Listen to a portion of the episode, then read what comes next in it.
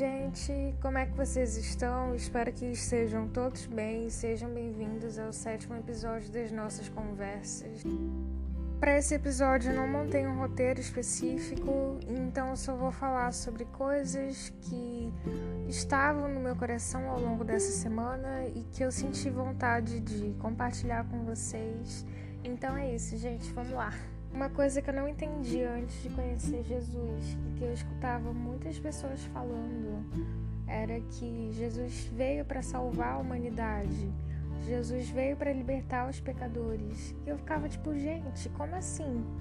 Salvar do quê? Libertar do quê? Por que, que esse Jesus precisa me salvar se eu tenho uma vida completamente normal, se eu tiro notas boas, se eu procuro ser uma boa pessoa aos meus olhos, me salvar do quê? Afinal, e eu lembro que eu tinha muitos questionamentos em relação a isso. E nessa semana eu estava pensando acerca do meu testemunho. Eu estava pensando sobre como foi o meu encontro com Jesus. Porque muitas das vezes nessa correria do dia a dia, de fazer as coisas a gente acaba não tendo tempo para pensar e a gente acaba esquecendo de agradecer pelas coisas que estão acontecendo na nossa vida, pelas coisas que estão acontecendo ao nosso redor. Então eu estava pensando bastante nisso. E eu vou contar a minha história de conversão rapidinho aqui para vocês. Eu tinha uma vida completamente normal. Eu me dedicava para ser uma pessoa melhor, para ser uma aluna melhor, para ser uma filha melhor mas mesmo assim existia um vazio dentro de mim que era inexplicável. Era como se, em meio à minha felicidade, porque eu tinha uma vida feliz, mas era como se em meio à minha felicidade ainda faltasse alguma coisa. E era algo que me atormentava muito, porque eu tinha muito medo de morrer sem descobrir o que era isso que faltava em mim. E esse vazio ele estava completamente ligado a uma crise de identidade que eu tinha, de não saber quem eu era de fato, de não saber se eu realmente gostava das coisas que eu gostava ou se eu só estava seguindo um padrão social, de não saber por que, que eu tinha nascido, de não saber qual era a minha missão na Terra, de não saber se as minhas intenções a fazer algo eram realmente boas ou se eu só estava querendo realmente me aparecer, enfim, eu não sabia de nada disso. E tudo isso me trazia um medo enorme, porque eu tinha muito medo de nunca conseguir descobrir quem eu realmente era. E ao mesmo tempo eu baseava toda a minha autoestima naquilo que eu era capaz de fazer, naquilo que eu conseguia fazer, no que as pessoas pensariam de mim, no meu desempenho em uma prova, na minha nota em um trabalho, no meu desempenho em esportes. Só que isso é muito ruim, porque nós somos completamente frágeis e vulneráveis às circunstâncias. E isso é completamente cruel, gera uma autocobrança horrível. E não é porque você tirou uma nota baixa em uma determinada prova que você é um péssimo estudante. Não é o que as pessoas pensam que vão definir realmente é, o que, que você é quem você é. E assim que eu entrei no ensino médio, a minha carga de matérias dobrou, então automaticamente meu desempenho caiu um pouco, minhas notas caíram um pouco devido à grande quantidade de matéria, por tudo aquilo ser novo na minha vida. E isso me deixou completamente mal, porque eu me cobrava muito com algo que eu já tinha passado, com algo que eu já tinha vivido e eu pensava, meu Deus, como é que eu não consigo ser uma aluna tão boa quanto eu era? E aí eu me comparava com notas de outras pessoas e tudo isso me fazia muito mal.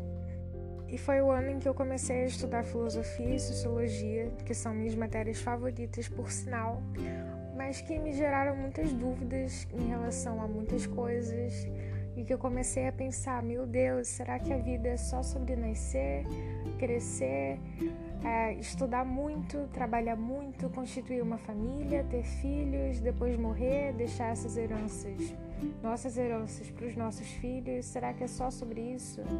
Não tem nada mais do que isso? Em meio a toda essa cobrança interna que eu tinha, essa autocobrança, em meio a todas essas dúvidas, eu comecei a desenvolver problemas de saúde mental, como crise de ansiedade, sintomas de depressão, sintomas de pânico, e eu pretendo falar um pouco sobre a minha jornada com a saúde mental em outro episódio, para que esse não se estenda e não fique nada muito longo, nada muito cansativo. Mas, enfim, hoje em dia eu já estou muito melhor de tudo isso que aconteceu. Eu faço tratamento psicológico e eu pretendo falar sobre a importância do tratamento psicológico um pouco mais à frente em outros episódios. Muitas das vezes, quando a gente está passando por uma situação difícil, a gente não entende por que, que aquilo está acontecendo logo com a gente e por que, que aquilo está acontecendo naquele momento. Mas hoje em dia eu vejo que essa situação que eu passei foi a forma mais linda e poética que eu tive de me aproximar de Jesus, de conhecer Jesus. E em Jesus eu encontrei muito mais do que um pai, mas um melhor amigo, uma pessoa pela qual eu conseguia conversar, conseguia falar dos meus problemas, que me entendia completamente e que me aceitou do jeito que eu era, mesmo com tantas dúvidas, mesmo com tantas falhas. E ele me mostrou que ele não era absolutamente nada do que eu pensava que ele era e que ele não cabia na minha caixinha tão limitada de opiniões e achismos. Em relação ao que eu falei no início do episódio sobre ser salvo do que e ser liberto do que, a gente sempre tende a achar que a salvação está ligada à condenação ao inferno, está ligada a você ir para o céu. E realmente isso é de fato muito bonito, é de fato fantástico. Mas vai muito além disso. Eu descobri que eu realmente fui salva de mim mesma, que eu fui salva dos meus medos, que eu fui salva das minhas inseguranças, que eu fui salva do meu vazio, que eu tanto temia, que eu fui salva das minhas crises de identidade. Porque hoje eu sei que eu não sou mais o que as pessoas acham que eu sou, mas quem Jesus diz que eu sou. E eu tô aprendendo muitas coisas ao longo dessa caminhada, porque a caminhada da vida é um processo. E existem muitas cadeias sendo quebradas dentro de mim aos poucos. Eu sou completamente grata a isso. E eu queria terminar lendo um versículo que eu gosto bastante, que está em Mateus 11, 28. Venham a mim todos vocês que estão cansados e sobrecarregados, e eu os aliviarei.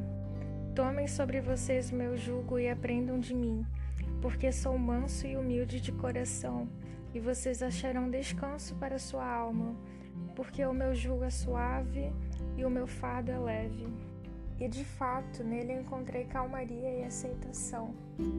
Esse foi o episódio de hoje, gente. Ele ficou um pouquinho mais longo, mas eu espero que vocês tenham gostado.